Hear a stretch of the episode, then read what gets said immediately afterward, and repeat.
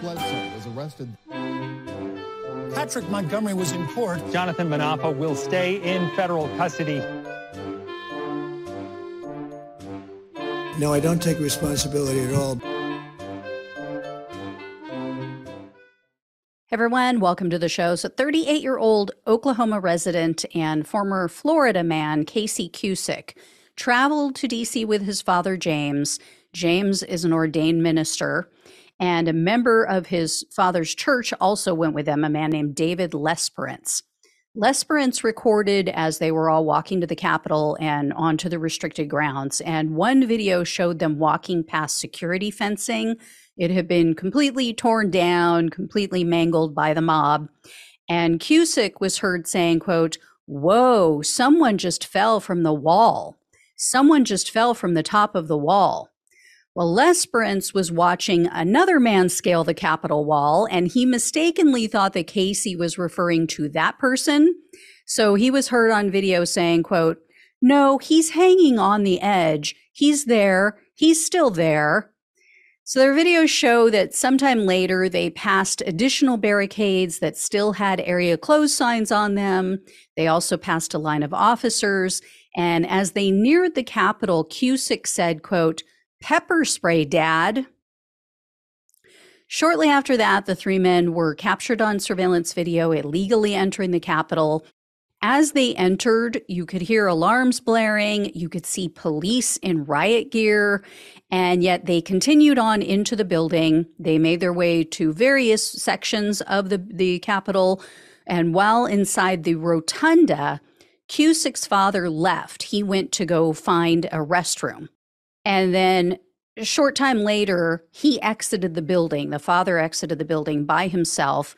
This was approximately 11 minutes after he first entered. Then Lesperance and Cusick, the son, exited four minutes after the father.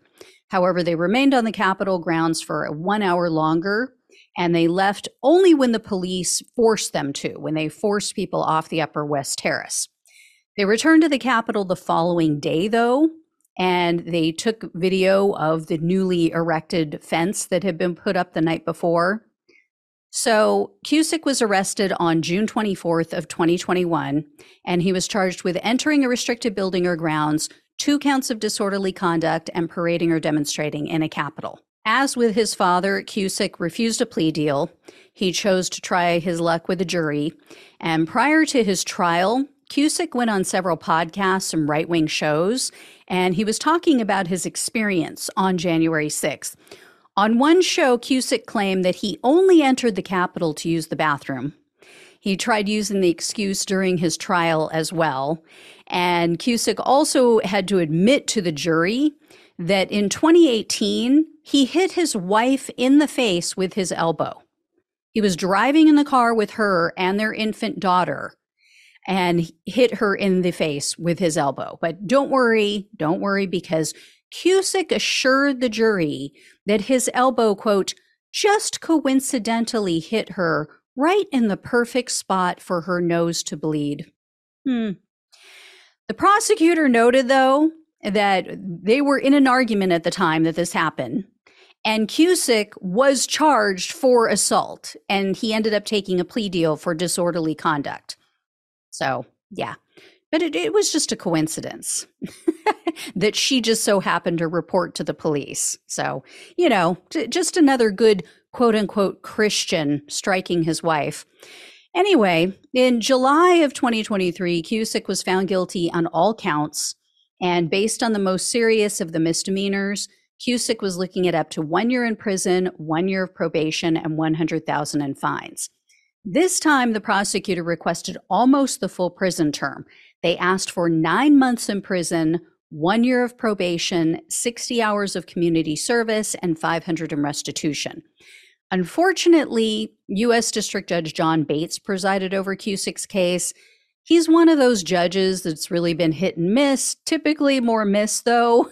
um, I couldn't locate any information about what was said at the sentencing hearing, but Cusick was sentenced to only 10 days in prison, two years of probation, a $3,000 fine, and 500 in restitution. A complete and utter joke. As I mentioned with his father's case, I would get it. I would understand if he had taken a plea deal, but he wasted everyone's time. And then he was found guilty on all four charges. So these decisions insult the jurors. It, they insult every officer who was at the Capitol fighting for their life on January 6th. I get this guy wasn't violent, but he, as others have done, and as I said, took attention away from the officers who could have stood in solidarity with the ones that were attacked, who were being violently, brutally beaten. So they're all culpable for the attack. Anyway, I will let you all know when and if I hear more. Thank you so much for watching and listening. Please like, share, and subscribe. Please donate if you can. Love you guys so much. Take care. Talk with you soon.